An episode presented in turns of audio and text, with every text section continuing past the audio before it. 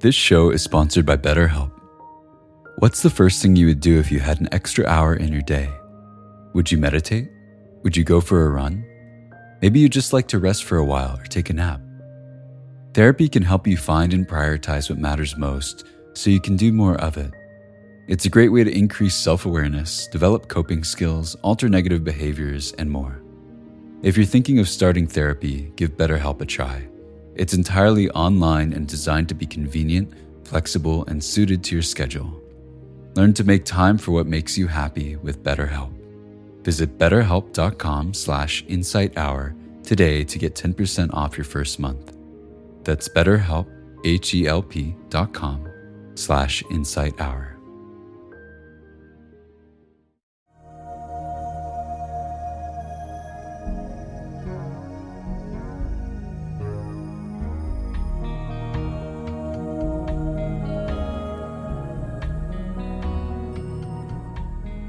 Welcome to the Joseph Goldstein Insight Hour. This podcast is an expression of our shared interest in self discovery. Join Joseph as he shares his deep knowledge of the path of mindfulness. If you are interested in supporting this podcast, please go to BeHereNowNetwork.com slash Joseph.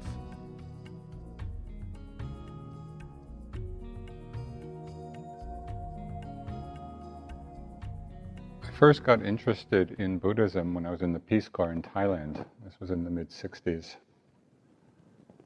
When I finished my time there, I had started going to the Buddhist temples and just had my first briefest taste of meditation.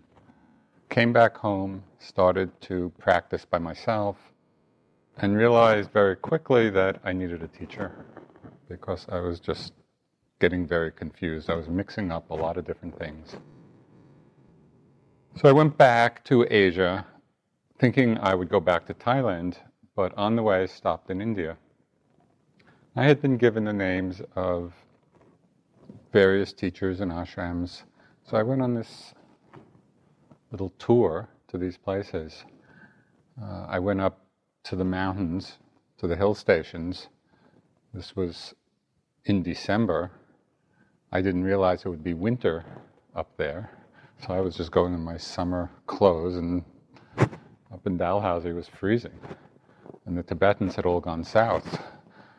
So I left there, I went to Sikh ashram, wasn't quite right. Came back to New Delhi, didn't know what to do. I was going to walk down to the airline office and go back to Thailand. As I was walking, it was just some force that stopped me. It's, it was quite an unusual experience. I couldn't take another step forward. You know, it was, it was unusual. It hadn't happened to me that way before. So I turned around, went back, had the thought, I'll go to Benares. And I'll just sit by the Ganges and contemplate my future. Went there, leaving, was going to go back to Delhi, and just on the way to the train station, I had the thought, I'm going to go to Bodh Gaya, which was in the other direction. Go to Bodh Gaya. That time, this was in 1960, 1967. Very few Westerners there. Very small village. I go into the town, you know, and of course, this is the place of the Buddha's enlightenment. I meet some people who tell me they're studying with this guy named Munindraji. You know, and I had, of course, not heard of him, had no idea who he was. But they take me to the Burmese Vihara. It was kind of a resting rest house for Burmese pilgrims, but Burma at that time was closed, so it was pretty empty, except for these few Western travelers. Go and we're sitting with Munindraji up on the roof of this vihara.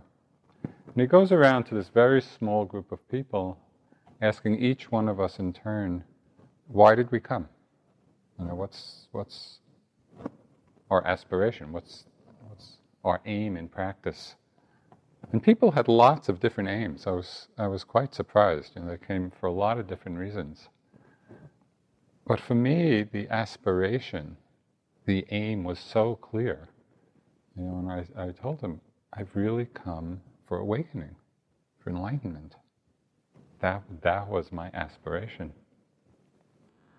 So he then went on to just describe the basic technique of vipassana, you know, the meditation practice that we're doing. And from that very first time of instruction, for me, it felt just like coming home. It was exactly what I was looking for. Because it seemed to me the simplest, although not necessarily easy, but the simplest and most direct way of looking at this mind and body. You know, there were no elaborate rituals or ceremonies or elaborate practices. It was just sitting down and observing.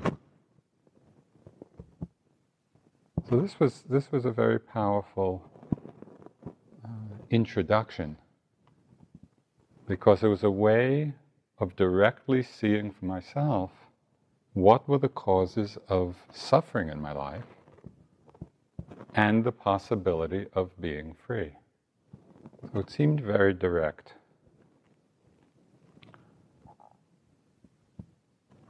This Vipassana practice, and there are many, many methods of Vipassana. There are over 50 different ways, techniques of doing Vipassana. They are all rooted in one discourse of the Buddha.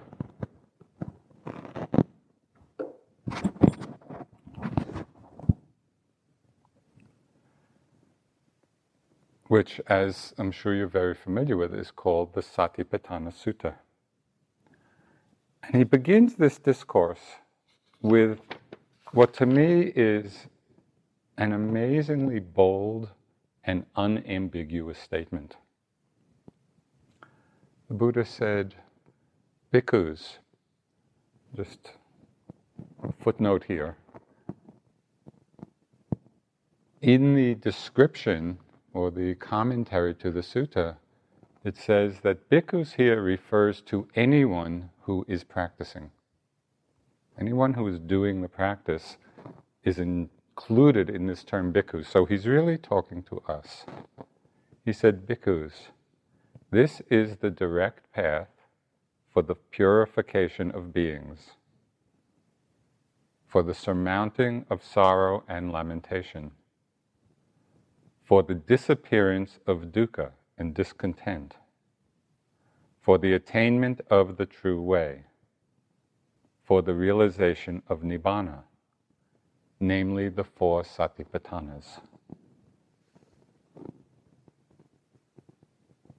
So, given the magnitude and the import of this statement, which opens the sutta, this is the direct path to realization. I thought it would be useful over these next weeks. I'm not sure how long it will stretch out to explore this sutta in detail because it is the Buddha's direct teaching to us, those who are practicing, on the direct way, the direct path to awakening. I'd like to use the Buddha's words in this discourse really to help guide us in our own understanding and in our practice. I'll be drawing a lot from a book I've read recently, which is a commentary on the Satipatthana Sutta, and it's called Satipatthana, the Direct Path to Realization, by a German monk. His name is Venerable Analayo. And he has or was studying in Sri Lanka, and he did his PhD thesis in Sri Lanka on this sutta. And so I think the book is actually kind of a, an edited version of his thesis. But it's really wonderful. As I read it, it was just tremendously inspiring to me because it opened up in ways that I had not fully appreciated the range and the depth of what's contained in it. When we look at this sutta, the Satipatthana Sutta, we find that all of the Buddhist teachings are contained within it. And it's tremendously rich. And I think part of the Buddha's genius in his teaching was that when we open any one door into the Dharma, it actually leads to all the rest. Know, so we can we can look at the Dharma from any perspective, and if we open that door, it just expands to the whole. So to begin the exploration of this discourse, I just want to start with a look at some words in it that are very familiar to us, but might have a slightly different slant in terms of their translation. So the first of these words is satipatthana itself. And as you know, it's usually translated as the foundations of mindfulness. And so what we're practicing are the four foundations of mindfulness. But it's been suggested that that's perhaps not exactly the right translation. And that a better one, derived from the Pali, would be attending with mindfulness or abiding in mindfulness. So we could say the four abidings of mindfulness rather than foundation. I might think, well, what's, what's the difference here? I think there's a subtle shift. Because when we think of satipatthana as attending with mindfulness or abiding in mindfulness, it gives more emphasis to the attitude of being aware than to the object.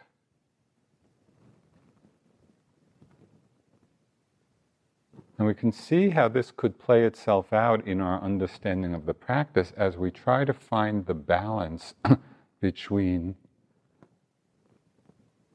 mindfulness as plunging into the object and mindfulness as resting in awareness. You know, there's nuances here. So, what are we actually doing with our minds in the practice?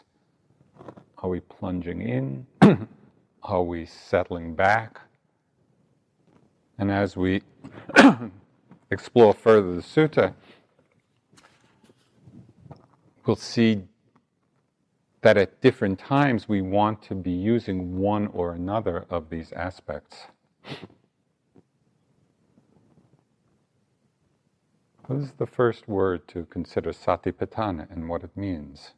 Abiding in mindfulness, the four abidings, emphasizing the awareness side. Second term is one which we're all very familiar with. And it's really central to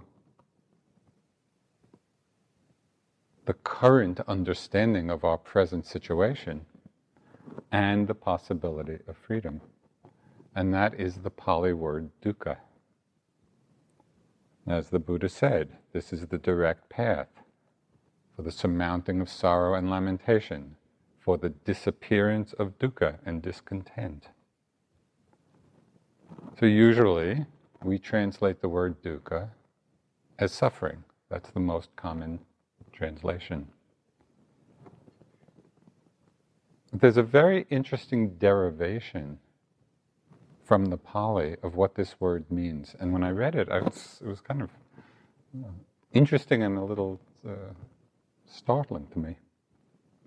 The prefix du, du, means difficulty or badness. What's bad? And ka, and this is what was surprising, is the axle hole of a wheel. So dukkha means the axle of the wheel not fitting well into its hole. What happens when the axle doesn't fit well? It's a very bumpy ride. You know, and so could translate dukkha as bumpy ride, or you know, kind of a, a range of meanings, disharmony or friction or uneasiness or stress or unsatisfactoriness. It's just, just that image was so so uh, striking to me because I could just picture myself, especially. Uh, remember uh, when years ago we went to Upper Burma to, to visit the home monastery of Mahasi Sayadaw, and it was the Mahasi Monastery, and Mahasi means big drum. So that was the name of the monastery. And it was way, way out. I mean, way out in Upper Burma. And for part of the ride, we were in this ox cart, just bumping along on this road. So when I read this, and I remember thinking um, to myself at the time, that's dukkha. so it was a very uh, visceral image. But again, there's a subtle point here to understand, and it has strong implications for how we understand the practice. And that is the understanding that for this bumpy ride of phenomena to lead to suffering, there has to be the presence of craving. The craving is the cause of suffering. Suffering is not inherent in the phenomena itself. Only the way, it's only in the way that the unawakened mind is experiencing phenomena. So while even an arhat, somebody who's fully liberated, experiences the dukkha of conditioned existence, it's still a bumpy ride, but there is no suffering because craving has been uprooted.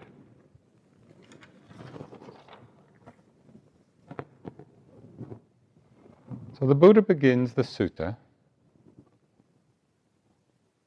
by declaring that satipatthana,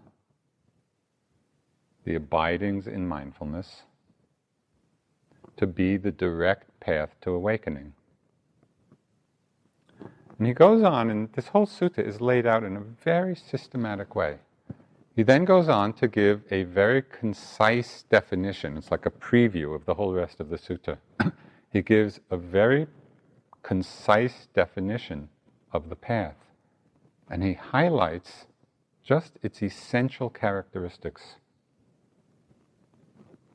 First, he points out the four or the appropriate pastures for our mindful abidings. And the word in Pali for pasture is gochara.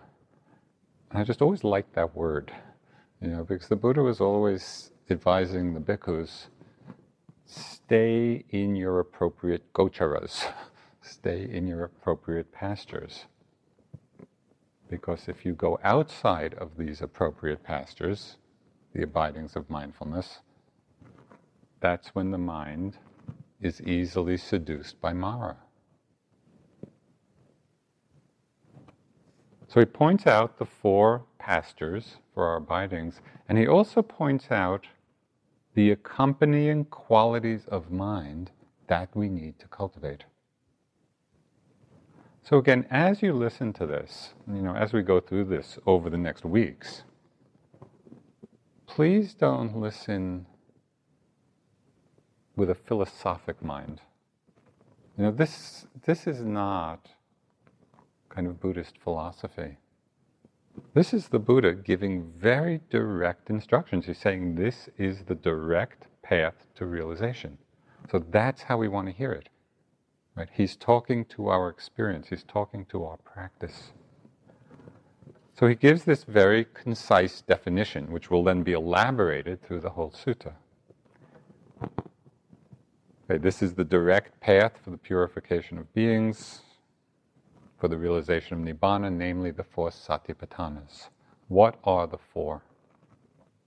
Here, bhikkhus, in regard to the body, a bhikkhu abides contemplating the, bod- the body, ardent, clearly knowing, and mindful, free from desires and discontent in regard to the world.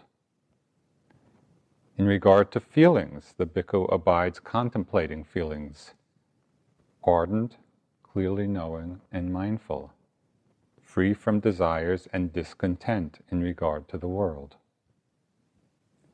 In regard to the mind, a bhikkhu abides contemplating the mind, ardent, clearly knowing, and mindful, free from desires and discontent in regard to the world.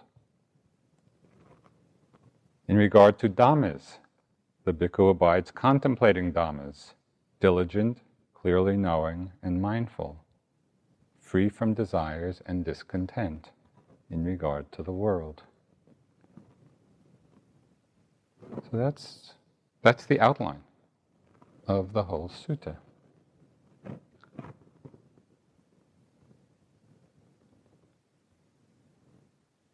As part of our cultural attention deficit disorder, I find that when I'm reading the suttas or listening to them,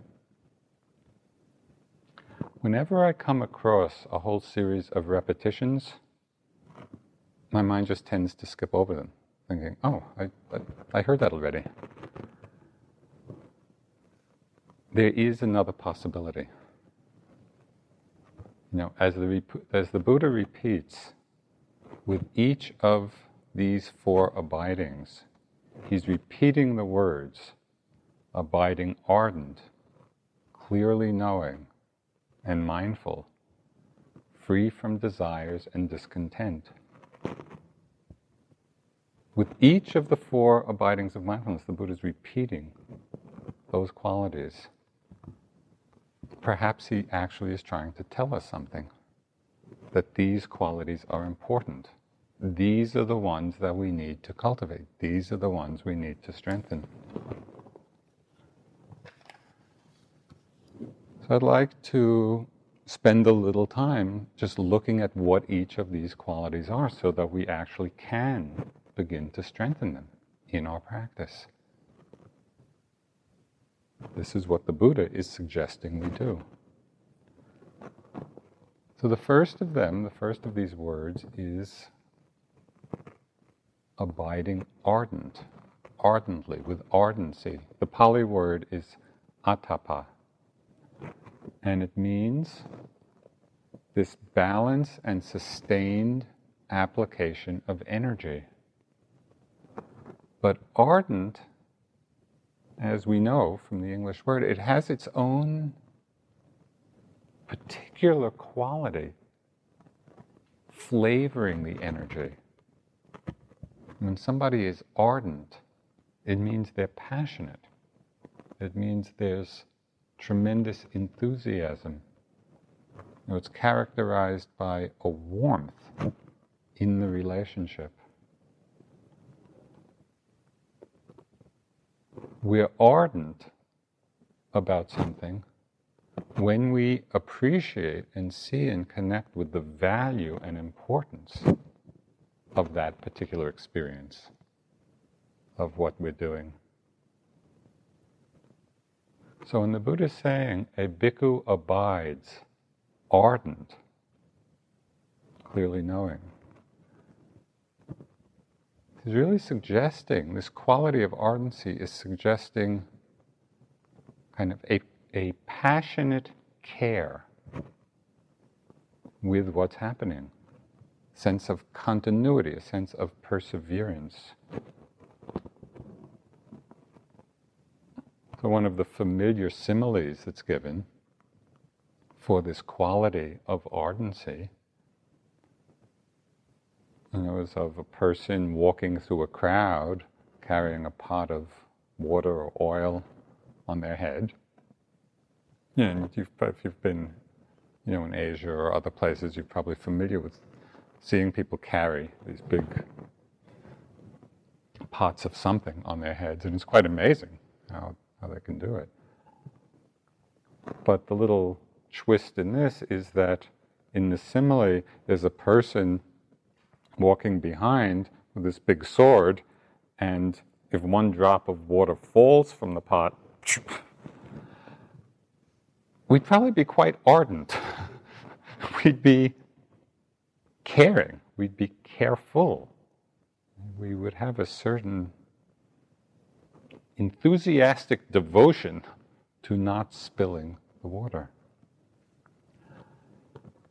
Just from another side, perhaps slightly less uh, threatening side, uh, there was a, a recent uh, Chinese Zen master, Hsu Yun, and I think maybe he died in the 1950s. He's, of in the last century. He practiced until he was 80, and then he taught for the next 40, year, uh, next 40 years. He lived to 120. And he used this phrase, which totally exemplifies his life. He used the phrase, the long enduring mind. You know, and that's this quality, quality of ardency you know, where we have this devotion to the moment with continuity, with perseverance, with a long enduring mind. That's what gives strength to our practice.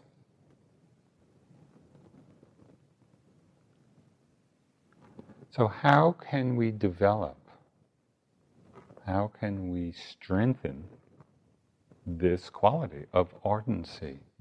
Because as you know, sometimes it's there, sometimes it's not there. One way to call it forth, especially at those times when we're feeling the lack of it, is to reflect on the purpose of our practice. What are we doing? Now, really reflect on the Dharma because we all know, and it's what brings us here together, is that the Dharma is this jewel of priceless value. You know, and we really do understand it as being the source of every happiness and of the deepest kind of happiness. This was expressed very well by the famous Thai forest master, in fact, the, the kind of, say, the grandfather of the Thai forest tradition, Ajahn Mun. He said, of all the many things that people value and care for in the world, the mind is the most precious. In fact, the mind is the foremost treasure in the whole world.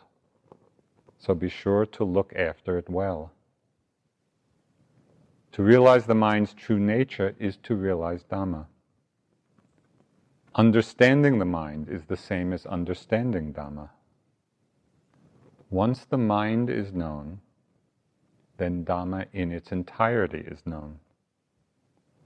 Arriving at the truth about one's mind is the attainment of Nibbana. Clearly, the mind is a priceless possession that should never be overlooked. That says it all. Of all the many things that the people value and care for in the world, the mind is the most precious.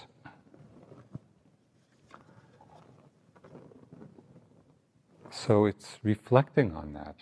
You know, when we reconnect with that understanding, which we all share, I mean, it's clearly why we're here. When we reflect and reconnect with that, it does create this strength of ardor. That's how we then abide through all the changing experiences.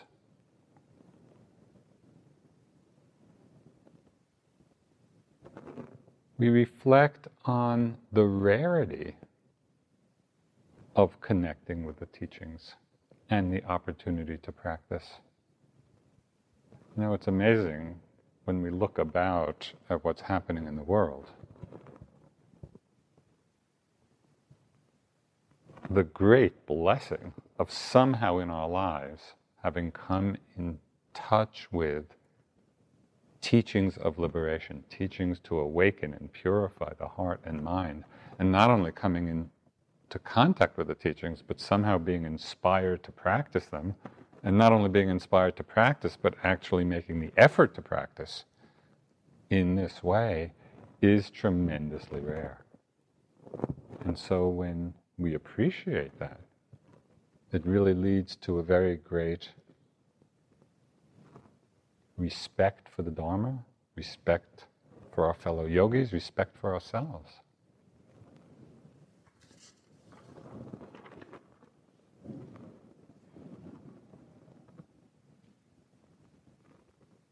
So, this quality of ardency is strengthened when we connect with the purpose of the practice, taking care of this precious mind, when we reflect on the rarity of conditions which allows us to do it. This feeling of ardency, of passion for practice, also comes when we reflect on and see very deeply the transient nature of all phenomena. Now, look at all the things that we identify with, we think are important, and get attached to. Whether it's people or possessions or feelings that we're having, conditions of the body, or mind states. You know, all of these things that we get identified with and so attached to, all of them are just part of this transient flow of phenomena. Not one of them is exempt from the truth of change. And nothing at all can prevent this process, this universal process of growth, decay, and death. Now, this is just the truth of how things are. So when we don't deeply see it, when we don't deeply understand it, then we devote ourselves and our lives, and even our meditation practice, to just wanting something, or getting something, or accumulating something. Now, how often do we come into practice just wanting a peaceful sit or a pain free sit. You know, and that kind of becomes our goal, our unspoken goal. Because we've forgotten, or at that time we're, we're not seeing the transient nature of all of it. And so we lose a sense of ardor in our practice. You know, we just get caught so easily in all the appearances of samsara. And in that, we solidify the sense of self, the sense of I. There's no peace. I'd like to read something. This is from the life of Shabkar who was uh, one of the great Tibetan Dzogchen masters, I think of the 18th century. And he just was a wandering monk. Uh, and his teachings are beautiful. I mean, it's just, it's often expressed in verse form. Uh, so this is just one little, I mean, as you can see, his life is full and ardent. So I just want to read this. It's kind of a reflection on transiency and how it can stir and arouse this feeling of ardency, of passion, of care.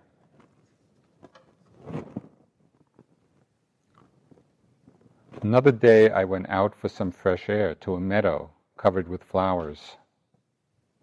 While singing and remaining in a state of awareness, I noticed among the profusion of flowers spread out before me one particular flower waving gaily on its long stem and giving out a sweet fragrance. As it swayed from side to side, I heard the song in the rustling of its petals. This is the song of the flower. an offering. My father and mother are the sky and the earth. I am the child nurtured by warmth and moisture. See how beautifully I display my fine petals, waving them in the ten directions. They are my offering to the three jewels. Listen to me, mountain dweller. I don't want to hurt your feelings, but in fact, you even lack awareness of impermanence and death, let alone any realization of emptiness.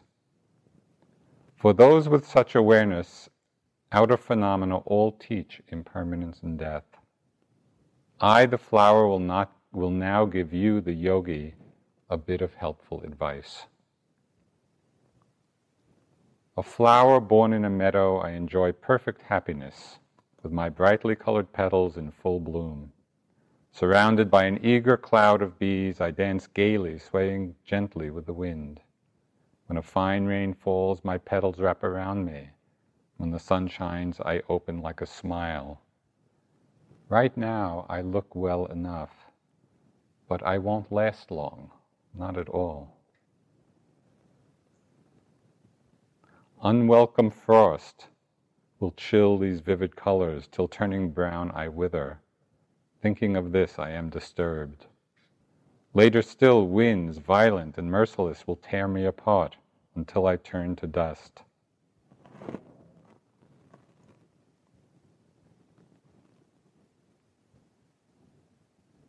You, hermit, are of the same nature. Surrounded by a host of disciples, you enjoy a fine complexion. Your body of flesh and blood is full of life. When others praise you, you dance with joy. When faithful patrons turn up, you sit in a dignified manner. When they shower you with lavish food, you smile with satisfaction. Right now, you look well enough, but you won't last long, not at all. Unwelcome aging will steal away your healthy vigor. Your hair will whiten and your back will grow bent. When touched by the merciless hands of illness and death, you will leave this world for the next life. Since you, mountain roaming hermit, and I, a mountain born flower, are mountain friends, I have offered you these words of good advice. Then the flower fell silent and remained still. In reply, I sang, O brilliant, exquisite flower, your discourse on impermanence is wonderful indeed. But what shall the two of us do? Is there nothing that can be done? The flower replied, I make this offering an offering to the infallible three jewels. We two must now do as I say. Among all the activities of samsara, there is not one thing that is lasting. Whatever is born will die. Whatever is joined will come apart. Whatever is gathered will disperse. Whatever is high will fall.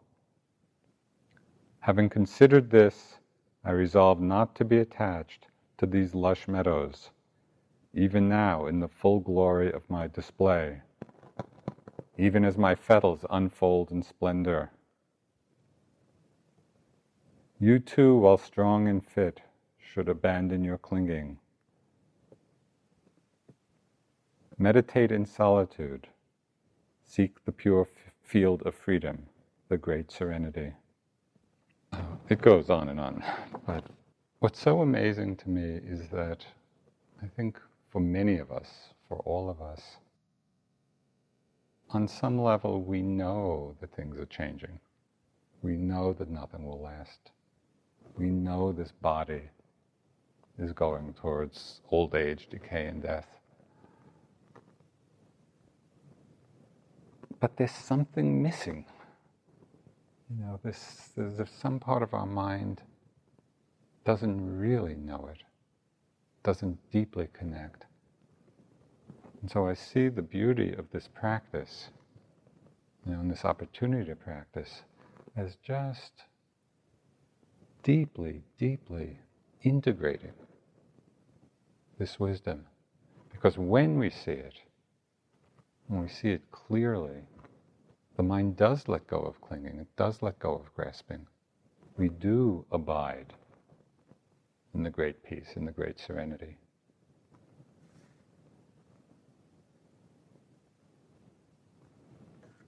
So, this is another way to strengthen this quality of order that the Buddha is suggesting we bring to our practice.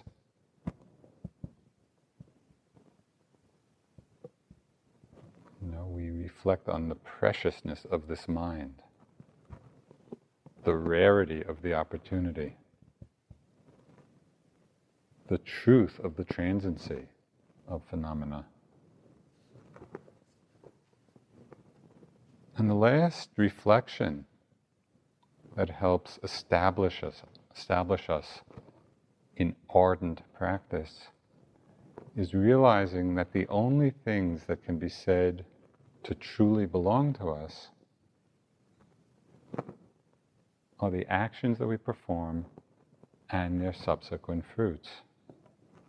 You know, the Buddha said often, reminded us often, that results follow actions like a shadow follows us.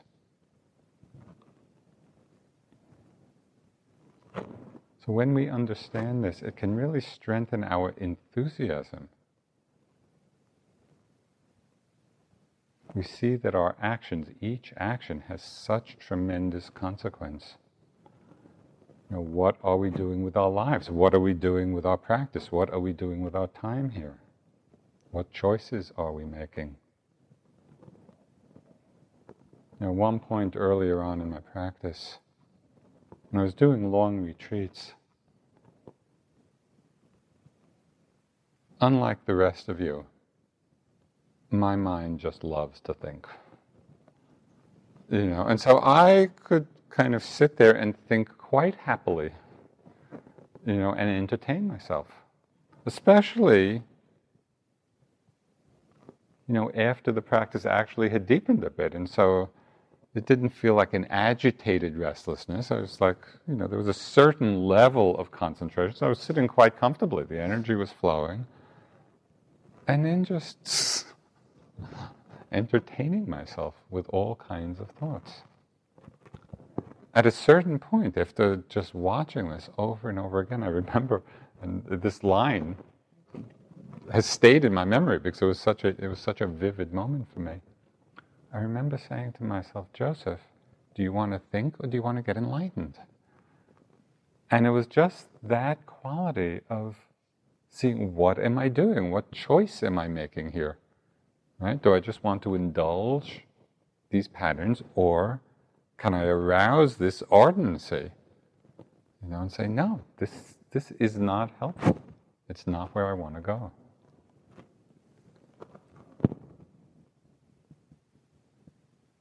So when we have this quality that the Buddha repeated, you know, in the refrain with each of the abidings of mindfulness, saying, abide ardently. When we have this quality and when we develop it in these various ways, it really strengthens what you know we could feel or think of as a courageous heart. It really gives us courage to be with all the many ups and downs of our practice. Because we go through many difficulties. Now, this path of practice is, as you well know, not a path of uninterrupted bliss. It's not what it's about. So we need that courage and it's this quality which brings it.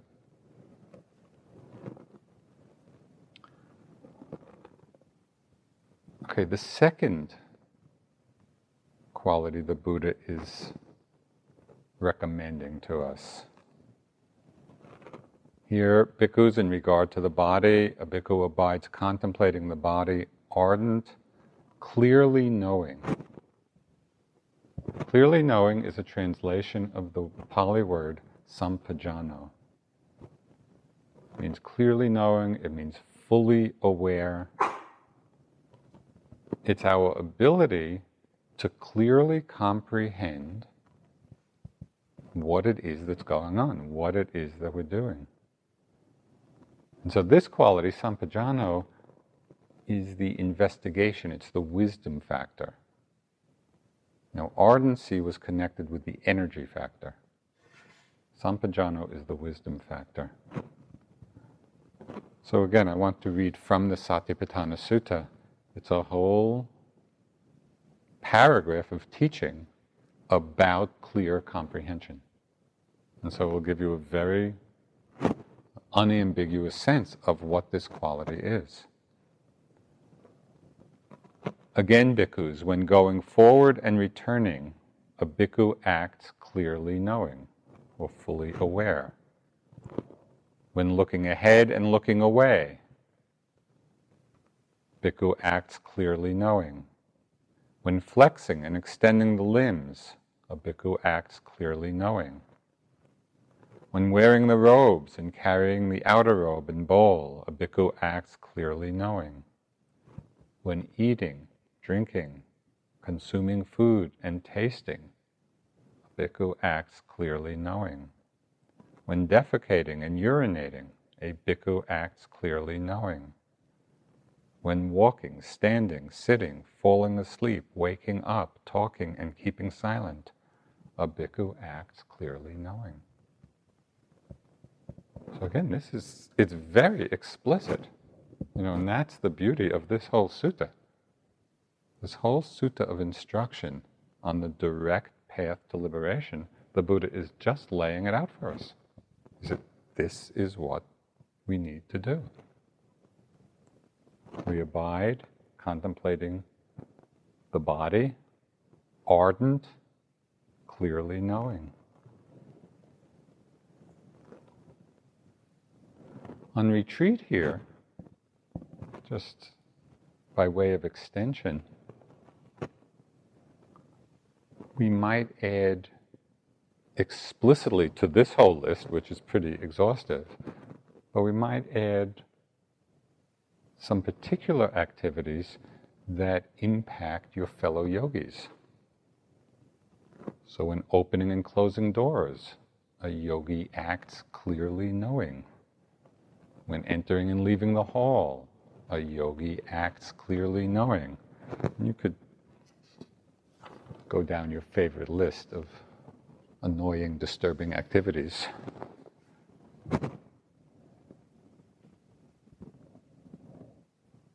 Now, this aspect of clear comprehension, as you can see, is very wide ranging. It's all encompassing. It's really saying whatever we're doing, moment to moment, we should abide clearly knowing, fully aware of what we're doing. Now, what this opens up for us is the possibility of seeing our motivations. And then to choose before acting is this wholesome? Is it unwholesome? Is this something worth doing or worth not doing?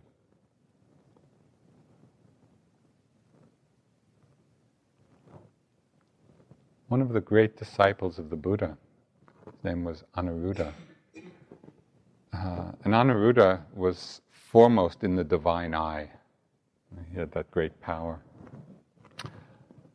Well, at one point he was living in a woodland park um, with a few other few other monks, and the Buddha came to visit and asked Anuruddha, "Are you all living together harmoniously?"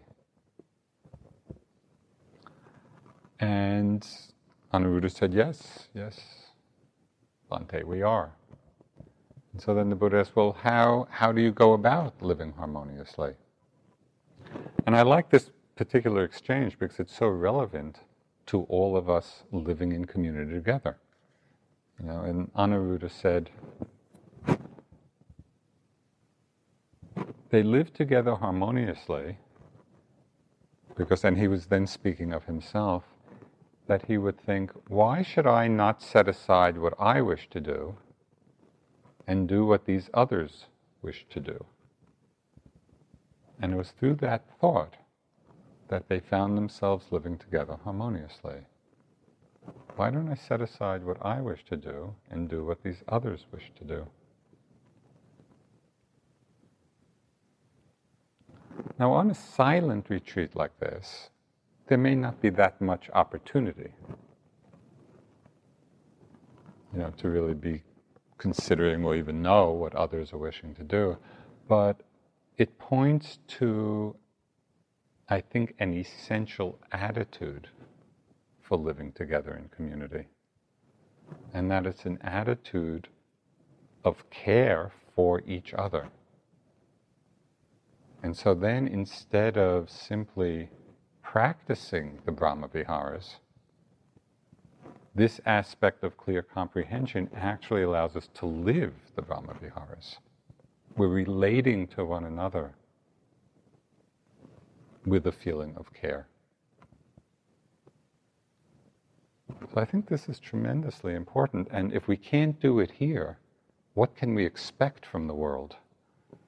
You know, and so it's just a tremendous opportunity because in this refinement of environment, we can see so clearly the subtleties of our minds and our hearts and our feelings. And obviously, it's not that we should have some notion that we're going to be saints and perfectly loving feelings all the times and not get irritated and annoyed, but with clear comprehension, with sampajano, we know, we see that arising. And then there's the choice do I act on this or do I let it go? What is the motivation?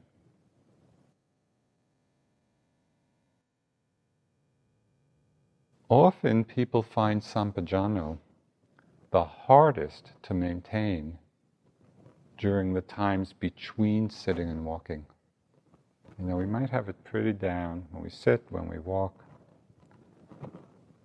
But are you really practicing it in your room?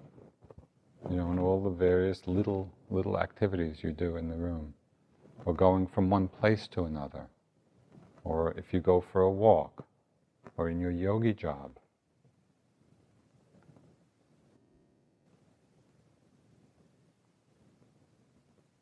Again, I want to emphasize that this is not this is not just some nice Buddhist idea. This is the Buddha telling us this is the direct path to realization. Abiding, clearly comprehending, fully aware. So, if that is our aspiration, if that's what brings us here together, this is how we want to practice. And of course, sometimes we'll be there with it, and sometimes we forget. But if it's in our mind, yes, this is what I'm cultivating, and we do it with ardency, it gets strong, it gets more and more powerful.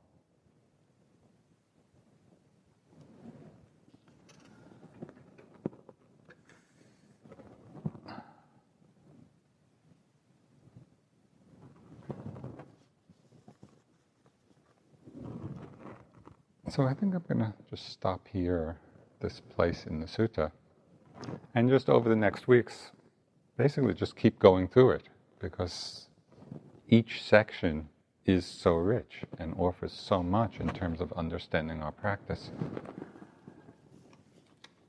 I would like to end though with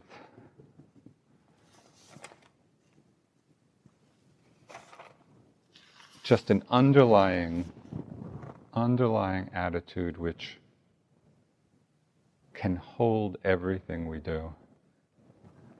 And that is that with a growing awareness of ourselves, of our own hearts and minds, we begin to see that our practice is not for ourselves alone.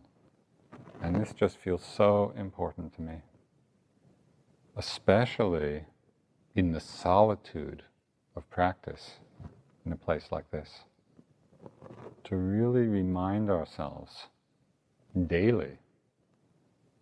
Of course, as you know, this, this is really the teaching of Bodhicitta that our practice is not for ourselves alone. We can undertake it with the motivation, with the aspiration that it be for the welfare and benefit of all beings. And we dedicate our practice to the welfare and benefit of all You know, and this was the Buddha's words to his first group of enlightened monks. He said, Go forth, O bhikkhus, for the good of the many, for the happiness of the many, out of compassion for the world, for the good benefit and happiness of all. Work for the good of others, you who have done your duties. Well, I just find for myself connecting with this aspiration brings tremendous strength and energy you know, to my practice and to my aspiration for awakening.